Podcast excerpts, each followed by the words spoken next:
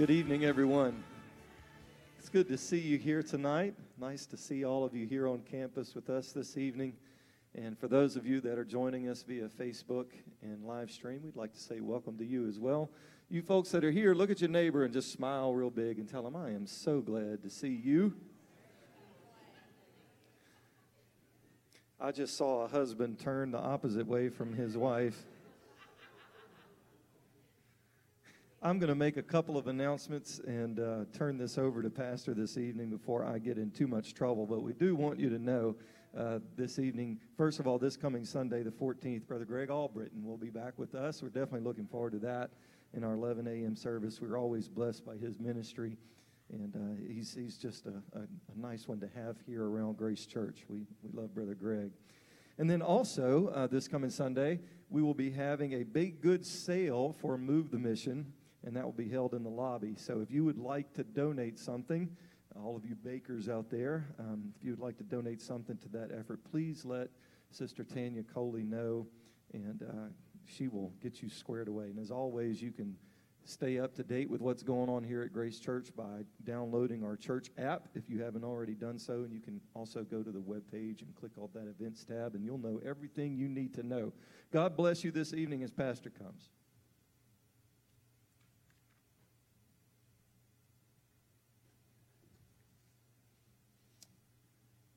know what husband just look the opposite way.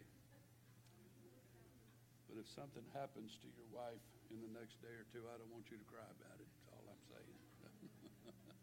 Glad to see everybody here tonight. Thank you so very much for coming. And uh, as always, uh, look forward to Wednesday night. Uh, I just really enjoy and appreciate our Wednesday night Bible studies. Um, and uh, I'm thankful that you're here tonight. Glad to see our young folks here tonight. Great to see them in here. And I know youth service is about to crank up every other Wednesday night, and you folks will be missed. And um, I don't know what happened, but we have all of our guys here tonight. Where are the girls? I mean, what did y'all do? Did the spouse that didn't look at his wife talk to y'all at some point or something happened. Anyway, but uh, great to see everybody here tonight. Thank y'all so much uh, for coming. What a great time we had here this past Sunday. Uh, to baptize somebody, to see somebody baptized, to uh, see somebody feel the baptism of the Holy Ghost. The young lady that was here with Laney, as far as I know, was her first time here and possibly maybe her first time in a Pentecostal church, and it just does something to me when they just come down here and open their heart, and God just fills them up with the baptism of the Holy Ghost. And uh, I'd like for y'all to actually pray for. This is a second friend that Laney's brought, and um, let's pray for their families. Um, their families of, is, is, of a different persuasion, and I just pray that God opens doors and works that out. And wouldn't it be amazing to see the parents and families of these two young ladies come and watch God fill them up with the baptism of the Holy Ghost. That would be just absolutely wonderful. So, uh, but great service here Sunday, and uh, very thankful for the moving of God's Spirit. And um, I was going through uh, something this afternoon, and uh, I literally prayed, God, I, I need to know that you're still with us and that kind of thing. And uh, about 15 minutes later, uh, just I didn't hear a voice uh, in my ear; it was not audible, but it was about the closest thing that I've, I've too audible, I suppose. That said, "Don't forget, I was with you Sunday," and uh, just really, really ministered to my spirit, and was very, very thankful for that. uh, let's launch into our study tonight. Uh, a couple of years ago on Wednesday night, when we were here, uh, I actually think it's almost a month ago, um, that we, if you'll remember, uh, I taught a Bible study uh, about relationships, and then we had a missionary, and then Sister Murphy and I were gone for two Wednesday nights. So I'm coming back to that. So it was a month ago. I said a couple of years, but my mama told me a million times to quit exaggerating. And uh, but anyway, but several weeks ago I started teaching about relationships, and I want to pick up on that tonight. Um, I began by uh, teaching about the need to understand yourself. If you'll remember, I did a hashtag on that study called You're the uh, Perfect, You're the Perfect Gift. Um, and I want to continue that uh, hashtag here tonight. I want to talk to you tonight about respecting yourself, hashtag, you're the perfect gift. I'd like for everybody to, to lend me your ear tonight. Our kids' church has resumed, and I'm very thankful for that. Those that do that, very thankful. So hopefully, distraction tonight will be minimal, but uh, I believe this can help a lot of people here tonight. Let me begin by saying before we can begin uh, successful, being successful in any relationship, including our relationship with God, there has to be a level of understanding we must have about ourselves. I want to teach this series to our church, absolutely to our church, but also like to have our Connect group leaders and those of you that are part of a Connect group to, uh, to listen up as well because these are the kind of things that we're after uh, here in our church culture and certainly the church, the, the culture that we're living in right now after COVID and all of that. People seem to have some issues uh, starting up relationships and what have you. So, again, before we can be successful in any relationship, including our relationship with God, there must be some level of understanding we have concerning ourselves. The prodigal son, as I talked to you about uh, Sunday, was not successful in any of his relationships until the Bible says he came to himself and remembered who he really was. One reason that most people backslide is because they forget who they really are, and that is a true statement. That is what ha- that's what's happened. That's what happened to the prodigal. Many become many people who backslide try to become something they're not.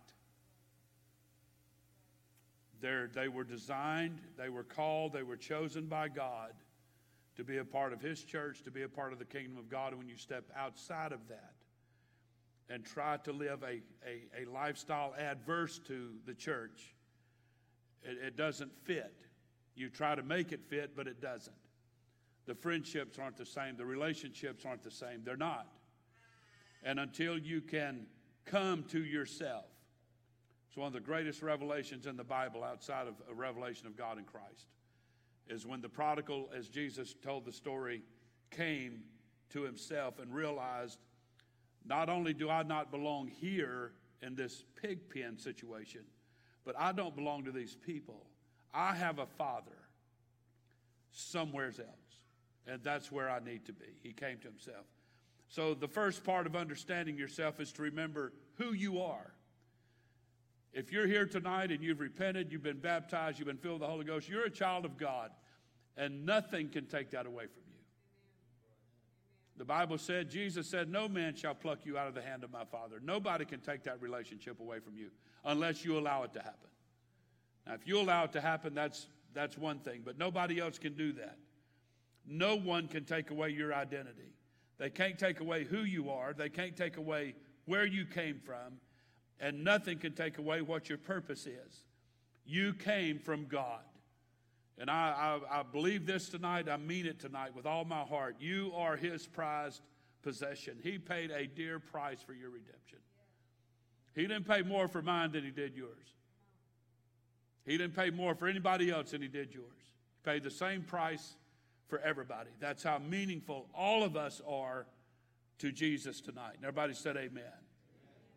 So we should show his glory to this world through our testimony. So tonight I want to talk to you about respecting yourself. And I believe this is very needed in the church today. All healthy relationships begin with self respect. If you don't respect and love yourself, you'll have a very hard time respecting and loving others. Yes, you will. I have counseled for years with especially couples that want to get married. Uh, I've, I've, I've done this for years. that if you have issues within yourself concerning yourself and your family, you're going to bring them into your marriage. And when y'all have kids, you're going to bring them into your family. It's just going to keep perpetuating. At some point, I believe it is absolutely essential, and I'm very firm on this point, and I believe it very dogmatically. I know a lot of bad things happen to people. It happens to them as kids, it happens to them as, as, adolescents, it happens to them as, as older teenagers, and so on. Uh, I'll be more specific than that. There's people that's been molested, there's people that's been molested sexually, uh, they've been abused physically, they've been abused mentally, emotionally, you name it. And what that does is take away, it takes away your self respect to be treated that way by anybody for any reason is degrading and it takes away self respect. It, ta- it, it, it makes you feel degraded and unworthy and incomplete. It makes you feel hollow and all of those sorts of things. And this is what I believe the devil is doing to virtually everybody on this planet that he can. Our, our family structure is, is, is crumbling. We all know that. Uh, there's step parents, there's, there's all kinds of, of functions here that, that sometimes are difficult to reconcile. But at some point, when you reach adulthood, I believe it's necessary to have a moment with God, with yourself, if you're married with your spouse, but particularly with yourself and God, to have a moment of some kind of a reconciliation that these things happened to me. I cannot go back and change it. I can't go back and undo it. I can't reverse all these things, et cetera, that's happened to me. But I am not going to let that identify who I am. I'm not going to let these things determine who I am. I'm going to tell you again, and I believe God was brilliant. He was incredibly wise. When He introduced the redemptive plan, when he introduced the redemptive plan, he ran it through this conduit. He told Nicodemus in John 3, You must be born again. So you get a, a shot at a new life, a, a new identity, a new function, a new purpose. All of those things become brand new again when you're born again.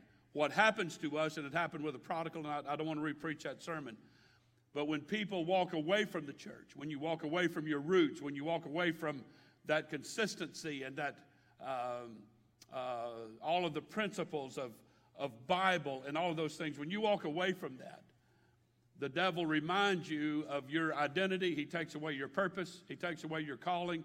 And, and you don't, people don't connect the fact that I've walked away from God and now my life, I'm living my life without purpose. I'm living my life without value.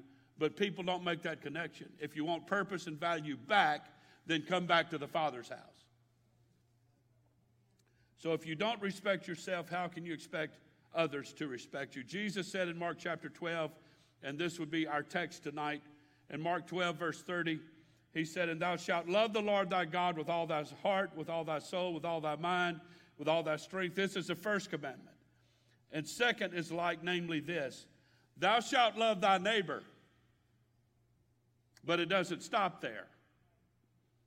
There's a parameter, uh, there's a condition, if you will, uh, there's a basis, if you will, that if you're going to love your neighbor, there needs to be something underneath that. It can't be just words, it has to be something real and genuine. If you're going to love your neighbor, then his Jesus model for that that he taught, Jesus wanting us to understand what he was teaching that if you're going to love your neighbor, this is how I want you to do it. I want you to love your neighbor like you love yourself. Well,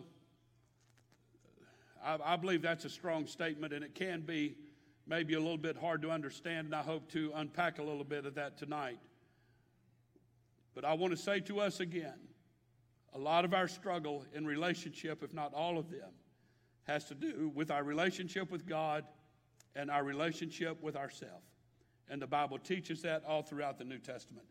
The, the, the, at, least, at least one third of the nine parts of the fruit of the Spirit deals with your relationship with yourself.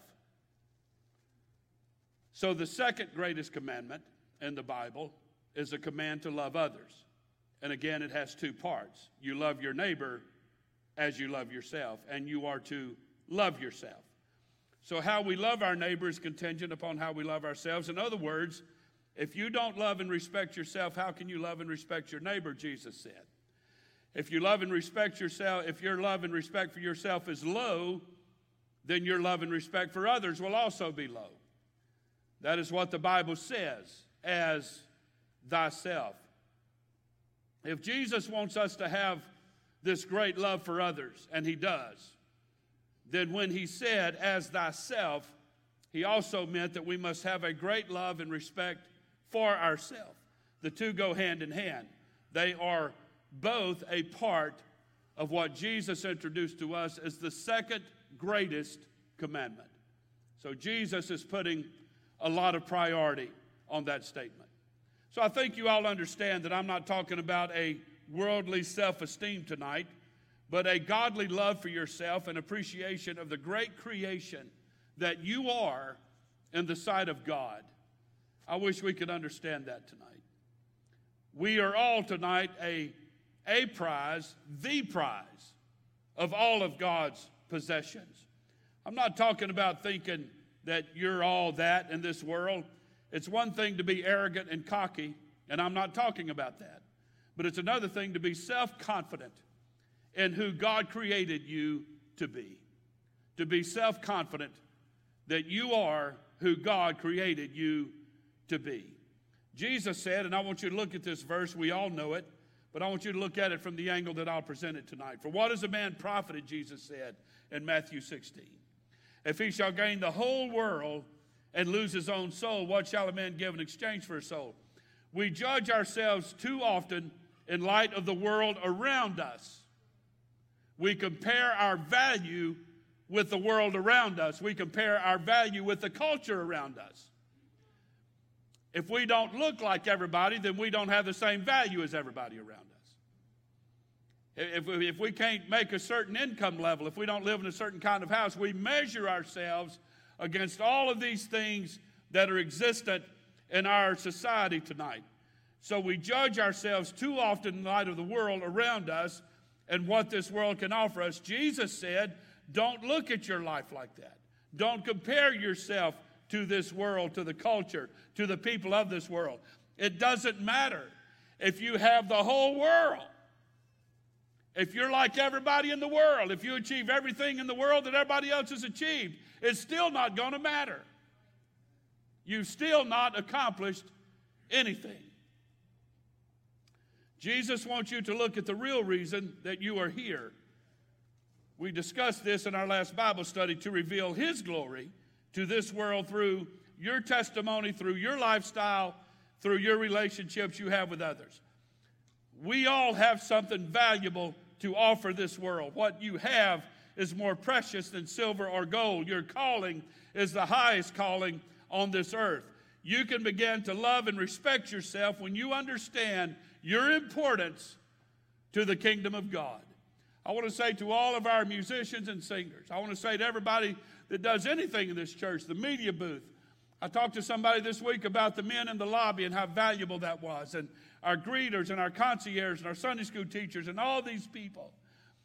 You have more value. I think most of us, we have more value than what most of us really understand. We just kind of look at that as a Sunday morning responsibility. But you don't always know the impact you're having on all the faces that walk in the door and see yours. You don't always understand the kids in your Sunday school class how they feel when they see that beautiful smile on the face of their Sunday school teacher. We don't always understand the impact, but I'll tell you this much. There's been more than one person that has come back to their Sunday school teacher or that faithful leader in the church or that singer musician years later and said, You touched me when I was a child. You ministered to me when I was a teenager. You helped me when I was a young married person. Our value tonight as a child of God goes far beyond what we think it does. The Bible said in 1 John 4 19, we love him because he first loved us. And if a man say, I love God and hates his brother, he's a liar. For he that loveth not his brother whom he has seen, how can he love God whom he's not seen? And this commandment we have from him that he who loves God loves his brother also. In other words, you can't love God and hate somebody else. It's impossible. If you do, the Bible says you're a liar. If we can't connect this to the second commandment, we can say, if we don't love ourselves, we can't love others. And if we can't love others, we cannot love God because loving ourselves is directly connected to loving God. You cannot truly love God if you do not love yourself, the Bible teaches. It is important to have hope and respect towards yourself. David understood this. He said, For I am fearfully and wonderfully made. Whenever David got discouraged, he said, I will encourage myself in the Lord. I remind myself of who I am, that I'm a child of God, that I was called by God, that I was chosen by God. We have to learn to do that if we want to be successful in God's kingdom. Paul also understood this concept. He said, I can do all things through Christ which strengthen me. That's because we mean so much to God. This was one of the key one of the keys to Paul's success. He said, I can do all things through Christ which strengthen me. He had self respect. He knew who he was. He knew where he came from, and he knew his purpose. Paul had a positive mental attitude, not in a worldly sense, but in a godly understanding that through Christ he could fulfill God's will in his life. Why is it that we don't like ourselves? There's people here tonight. You know who I'm talking about, and I know who I'm talking about. You don't love yourself. Why is that? Is it based on personal failure? Because we've all messed up? Somebody told me recently that I'm just, I'm not worthy. I'm not worthy of anything. You don't know what my past has been like. You don't know what I've done. You don't know places I've been and all of that. In your past, you may have been criticized or even abused by others. It might be that Others are still not accepting you. And that leads into a lack of faith in God. But since others feel that way, we assume that God Himself also must feel that way. If others don't want to use me, then God must not want to use me. If others don't think that I'm valuable to them, then God doesn't. And certainly, if I don't feel valuable to myself, why should God think I'm out to anything? Just my attitude would tell God not to give me any time. We cannot afford to lose our faith in God, and we cannot lose the bearing that the Word of God teaches. Jesus paid an incredible price for us to be here tonight. And if He didn't think you were valuable, I don't think for one minute He'd have done it. To you, you to you, to Him, excuse me, to Him, you are worth everything. So if you lose your faith in God, can't please God. The Bible teaches that. So, how do we learn to love ourselves. The first step is to accept God's love. The Bible said that He first loved us, and we have to accept that. I've talked to a lot of people through the years that says, I just don't believe God loves me. And I, am like, I don't know how you could say that. He can't help it. Even if you were an idiot and he didn't want to love you anymore, he couldn't help it. It's who God is. God is love. He can't help it. Know if that's resonating with anybody here tonight. I sure hope that it is. Then we must begin expressing that love towards ourselves. If God loves us, then we can express that love towards ourselves. If we can do that, then we can express that love towards others. We must learn to release ourselves from our attitudes, our feelings, and our perspective of the past. I'm talking to somebody here tonight. How do we do that? This is important. We begin. Everybody say, We begin. We began by accepting the mercy and grace of God. We have to understand that the mercy and grace of God is unmerited. You don't do anything to deserve that. You can't do anything to deserve. I know we've heard that over and over, but I just want to drive that point home tonight. I've, I've worked with people through the years, and they just can't bring themselves to the fact that, that God is going to have mercy on me and forgive me and save me. They, they can't get their head around that. I don't know what else to do. You, you reach a point where you have to accept the mercy and grace of God. As much as God is love, He is also merciful and He is full of grace. And if you, if you can accept the mercy and grace of God, then you can accept His forgiveness. I watched Skylar receive the Holy Ghost this past Sunday morning. Just put my hand on her head, And I said, Baby, you're feeling the baptism of the Holy Ghost, and it's going to come out of your mouth. I felt her hand, just her head move completely out of my hand. And I just lifted my hand off. And when I looked at her face, she was speaking in tongues just like that. Just like that, she accepted the mercy and grace of God. Just like that. Nobody had to twist her arm, persuade her, and go through 14 Bible studies and have a revival and have an evangelist and have be prophesied over and all of that. She didn't need none of that. She just took it at grace value. And I thought, how amazing. This is why Jesus said, except you become as a child. If anybody knows how to accept mercy and grace from someone, it is a child. They feel like they have to for survival. And they're quick to forgive. And they're quick to accept forgiveness. I've seen this all of my life. In Romans chapter 4, Paul said, But to him that worketh not, but believeth on him that justifieth the ungodly, his faith is counted for righteousness.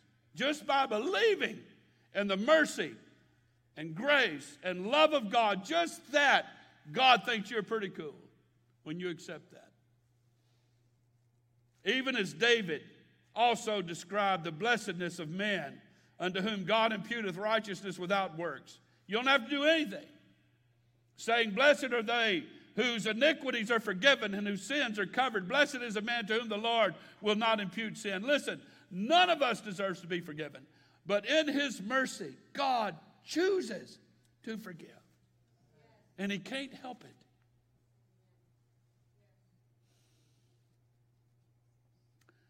None of us deserves to be forgiven. I've reached the point sometimes in my life, maybe there's others here tonight that have, that you get down to repent, and I do it as often as possible for things I've done, things that I didn't know I did, whatever. Just cover it all. And I think to myself sometimes when I pray, and I, I just, God's bound to get sick of that. Always asking, forgive me, forgive me, forgive me, forgive me. If people ask me to forgive them as much as I ask God to forgive me, after a while, I'm like, okay,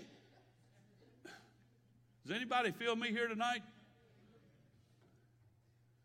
But that's who God is. That's who He is. God chose to forgive you of everything. I was happy, happy to tell Steve Sunday morning before service began when you go down in baptismal waters, when you repented, your sins were forgiven. Now they're going to be washed away. And if you ask God tomorrow, God, I'm sorry about that sin five years ago, He's going to say, What sin? Not only does He forgive it, but He forgets it and never holds it over your head. It is wonderful to know that. And if you can believe that, if you can get your head around that, if you can live that principle, it's, it's, it will set you free. It, it's, it's liberating. It's a step of faith to accept and believe that God has forgiven you. Paul said that faith is counted for righteousness, and it's too, it is too often that we want to have a say in God's forgiving process. We want to have a say in it. God, you need our input right now. You can forgive me, but I've heard people do it. God, I promise, if you'll forgive me this time, I'll never do this again. Anybody ever prayed that prayer of repentance? Your response is telling me that pretty much. Or we'll pray, God, if you'll just take care of this problem, if you'll just take care of this sin, then I will do this for you. Or God, if you will truly forgive my sin, and then I will be able to do what you've called me to do. We put so many conditions on God's grace and mercy. Sometimes we make it impossible. We make it impossible for it to even work in our lives because we will only accept it on our terms. God don't do that. James said he is faithful and just to forgive you when you ask him. Case closed. That is wonderful to me. His terms are simple just believe and accept that he has forgiven you. Your faith in his forgiving power is what makes you righteous. Your faith in his forgiving power is what makes you righteous. Someone, someone needs to hear that tonight. The, the fact that you believe that God has forgiven you is what makes you right in God's eyes. The fact that you believe that God can still use you is what makes God want to use you. We think the Lord is keeping score of our sin. When all the while He just wants you to know that you're forgiven of everything in your past and He don't even remember it anymore. Let me read this passage to you, and, and this is amazing. I'm going to read the, the Message Bible translation in Romans chapter 4, verse 3 through 8. What we read in Scripture is Abraham entered into what God was doing for him, and that he was turning, that, uh, and that was the turning point. He trusted God to set him right instead of trying to be right on his own. So if you are a hard worker and do a good job, you deserve your pay. You don't call your wages a gift. But if you see that the job is too big for you, that is something only God can do, and you trust Him to do it, you could never do it for yourself, no matter how hard and long you worked.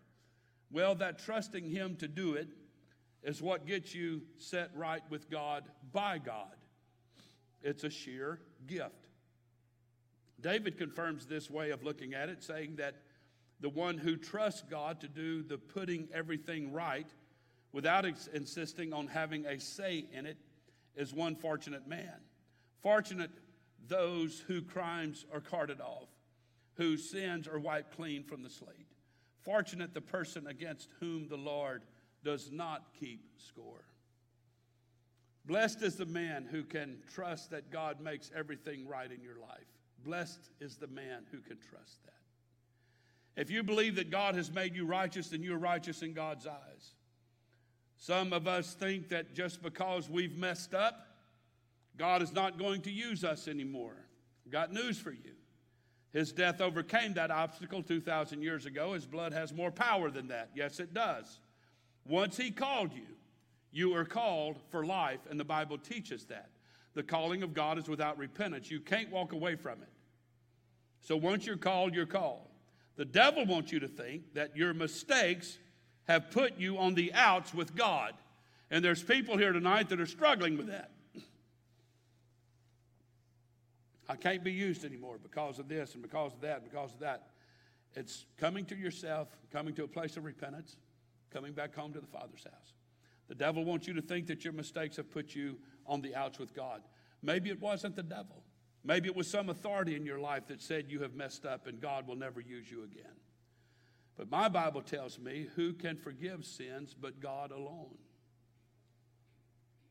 If you can accept His forgiveness, that makes you righteous. If you can have mercy and faith in His mercy, you can make it. If you can grab a hold of His grace, God will use you. Consider the story of Abraham and his wife Sarah. This hit me this week like a sledgehammer. Consider the story of Abraham and his wife Sarah traveling through the kingdom of Abimelech. Abimelech was a terrible, immoral king. He did not believe in the God of Abraham. And when Abraham and his wife came through their city, listen to what happens, and you might remember the story in Genesis chapter 20. In verse 1, and Abraham journeyed from thence toward the south country and dwelled between Kadesh and Shur and sojourned in Gerar. And Abraham said of Sarah his wife, This is my sister. And Abimelech, king of Gerar, sent and took Sarah. But God came to Abimelech in a dream by night and said to him, Behold, thou art a, but a dead man for the woman which thou hast taken, for she is a man's wife. How many of you remember this? Sarah was a beautiful woman, and when Abimelech saw her, he wanted her. Since he was a king, he could pretty much have whatever he wanted. Abraham was worried that Abimelech would kill him and take his wife, so he lied and said, She is my sister. In other words, Abimelech, go ahead and take her and have her your way with her, just don't hurt me. Abraham, the man of God, the father of all Israel, the faithful one, lied. Not only did he lie, but he would not stand up to protect his wife, and I would call that a coward. So not only is he a liar, he's a coward. Now you would think that God would have withdrawn his blessing and, and power from Abraham, right? It's what you believe about yourself.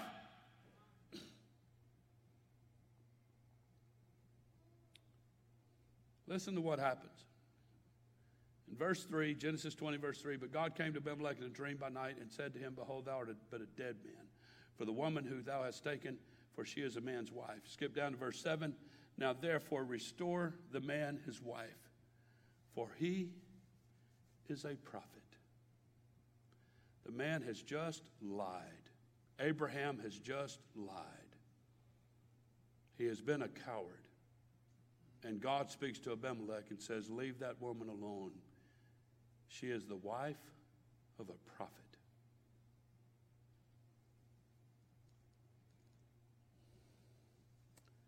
But you say, Well, he lied. He was a coward. Yeah, that's right. But that's not how God saw him. God still saw him as a prophet.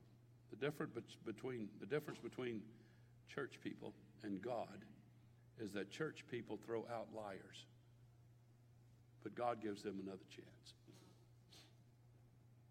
I'm going to ask everybody in this building tonight our, for the success of our church, our connect groups, everything, every ministry we do here. Please do not let your failures define you. You do not lose your calling just because you mess up. You do not lose your status with God just because you make a few mistakes. You do not become less than what God called you to be when you fail Him. Man may not, man may make you out to be less than what you are, but not God. The call of God on your life is without repentance. I don't believe that there is anybody in the house tonight who has messed up since that, that has not messed up since you came to God. If you haven't, then you're a liar like Abraham. For all have sinned and come short of the glory of God. We're all just a bunch of sinners saved by grace. It's really our identity tonight. We have to believe and accept that God has forgiven us. This is what makes us righteous in His sight. It's not our righteousness, but His. Our righteousness is no better than Abraham's righteousness. Jesus called it filthy rags. If you can forgive a liar like Abraham, if God can forgive a liar like Abraham, if God can use a murderer like Moses, if God can forgive an adulterer like David, then God can still forgive you and use you to reveal his glory to this world. So listen to what happened, and I'm concluding in Genesis 2017. So Abraham prayed unto God, and God healed Abimelech and his wife and his maidservants, and they bare children. So because Abimelech responded properly to God, and obeyed his commandments, look what God did for his family. And he was a wicked, immoral king. Caused his wife to be able to bear children. He healed her, he healed his maidservants, and they bear children. God used a liar to heal Abimelech and all of his house. The gifts don't leave you just because you mess up. God wants to restore somebody's faith tonight. God is reminding somebody tonight of their calling. God hasn't changed and He still desires to use everybody in this building tonight. If you'll accept His love, if you'll accept His forgiveness, accept the fact that you cannot change the past. The past is the past. Forgive those that you have the power to forgive. Change the things that you have the power to change and leave the rest up to God. And no doubt God will do something amazing in your life and no doubt God will do something amazing in the life of the people you choose to forgive. Yes, He will. That's how God works. Thank the Lord. God bless you tonight. Stand with me if you would. I trust tonight that this Bible study has fallen on open ears and open hearts. Um, not done with this subject yet. Lord willing, we'll go some more down this path next Wednesday. But I'm going to ask you to come back and Come back Sunday and come back next Wednesday. Come with an open heart and open mind. And if you'll believe what we've taught here tonight, God will God will do something amazing with your life. He's not done with you yet, no matter what you may think. No matter what your friends may think, no matter what your spouse may think. God still has purpose for your life. And everybody said, Amen. Thank the Lord. All right, there's a wonderful, wonderful spirit of fellowship in the house when we began tonight uh, may that resume, and whoever that man was that looked the other way, that Brother Jason pointed out, maybe y'all can reconcile and your wife will forgive you uh, for not saying that you were glad they were here. So, uh, a lot of fun here tonight. God bless you guys. Love y'all very much. Look forward to seeing you Sunday. You're dismissed.